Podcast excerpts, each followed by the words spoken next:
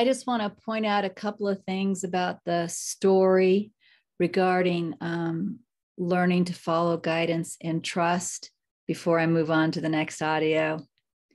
Um, one thing I want to point out is what was happening during this period of time, as I mentioned at the beginning of the series, was I was learning to ask Holy Spirit about everything instead of thinking for myself. Uh, I was learning to ask Holy Spirit for guidance, and some of this guidance was written down, some of this guidance wasn't written down, but I was no longer depending on Regina to know what to do. For example, when the house didn't sell, um, I received the guidance, the encouragement from the Holy Spirit to go ahead and get in the car and drive to North Carolina anyway, as I had originally planned. And that's what I did. At a prior time, I would have been trying to control the situation in some way. I don't know what I would have done. Maybe I would have called the realtor and said, We need to put this back on the market. You know, the house sold in one day before, it'll probably sell in one day again. You know, who knows what I would have done? But I would have been trying to figure out what can I do to fix this situation and make it be the way I need it to be in order for me to feel safe. And what you saw in this series is I didn't do that. Uh, I was not listening to my own conditioning, not listening to my own previous way of thinking or perceiving. I was listening to Holy Spirit, trusting that guidance and following it. The other thing I want to show you is when I was writing with Holy Spirit, journaling with Holy Spirit, I want to show you how I asked questions. You know, I'm reminded of the movie Peaceful Warrior. If you haven't seen that, it's a, a great movie, Peaceful Warrior. And in that movie, the student, Dan Millman, had a teacher named Socrates. And there's a point in the movie where Socrates tells Dan Millman he has all these questions for his teacher. And uh, Socrates tells Dan Millman, you need to learn how to ask better questions. And it's true that we only get, well, let me put it this way the quality of the answer we receive depends on the quality of the question right? The quality of the answer we receive depends on the quality of the question, which means we need to ask really good questions. So let me just show you again how I was asking questions since these videos are pretty quick and you may not have caught that.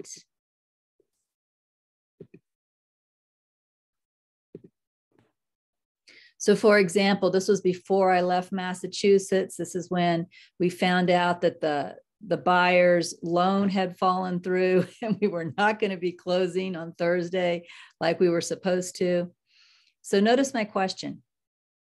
If I look at form, it appears things aren't going as well as they could and it could get worse. I am noticing I feel like a victim. I am noticing fear. It seems like someone must be guilty of screwing something up and it seems like there is a domino effect of victims. It also seems like cause is in the world and we, the people, are victims of its effects. So, what I'm doing here is I'm noticing everything that I believe. And this is what I call true confession. I'm sharing my honest perception with inner wisdom. I'm not trying to look spiritual or pretend like I have a higher way of seeing than I do. I'm just being honest. This is what's going on. I feel like a victim. I'm in fear. I think somebody screwed something out up. I think the world is cause and we, the people, are victims, right? But then notice the next thing I say. With all that said, right now that I've done my true confession, with all that said, now I shift.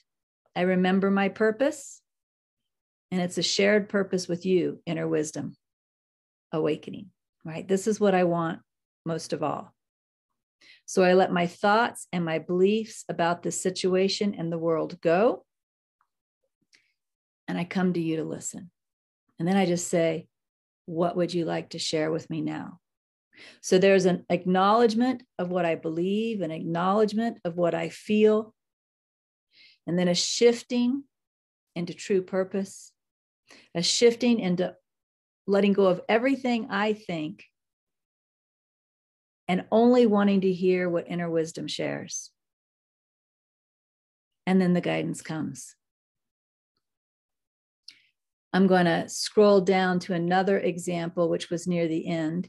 There actually are several messages that came over those days that I haven't shared in the snippets.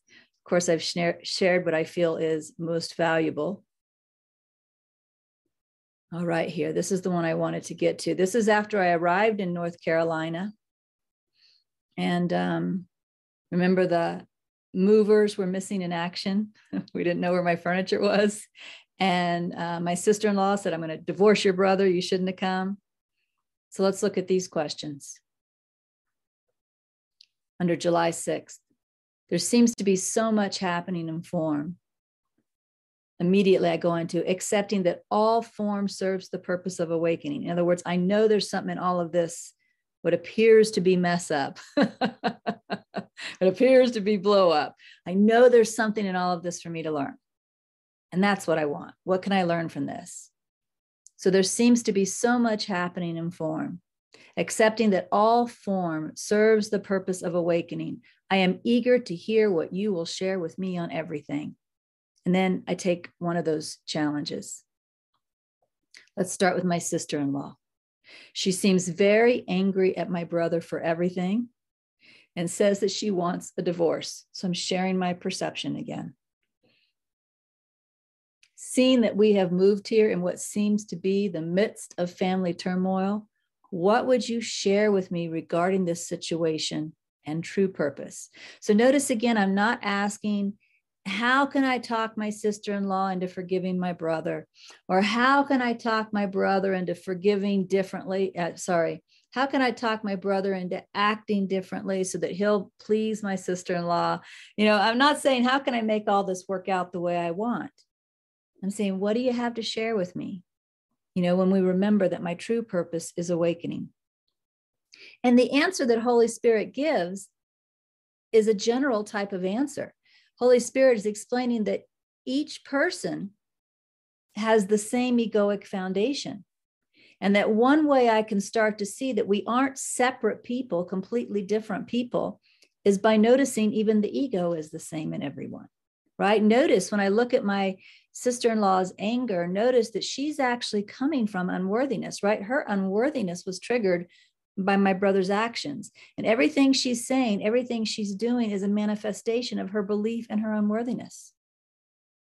You know, look at my brother and notice my brother thinks that there's lack in his life.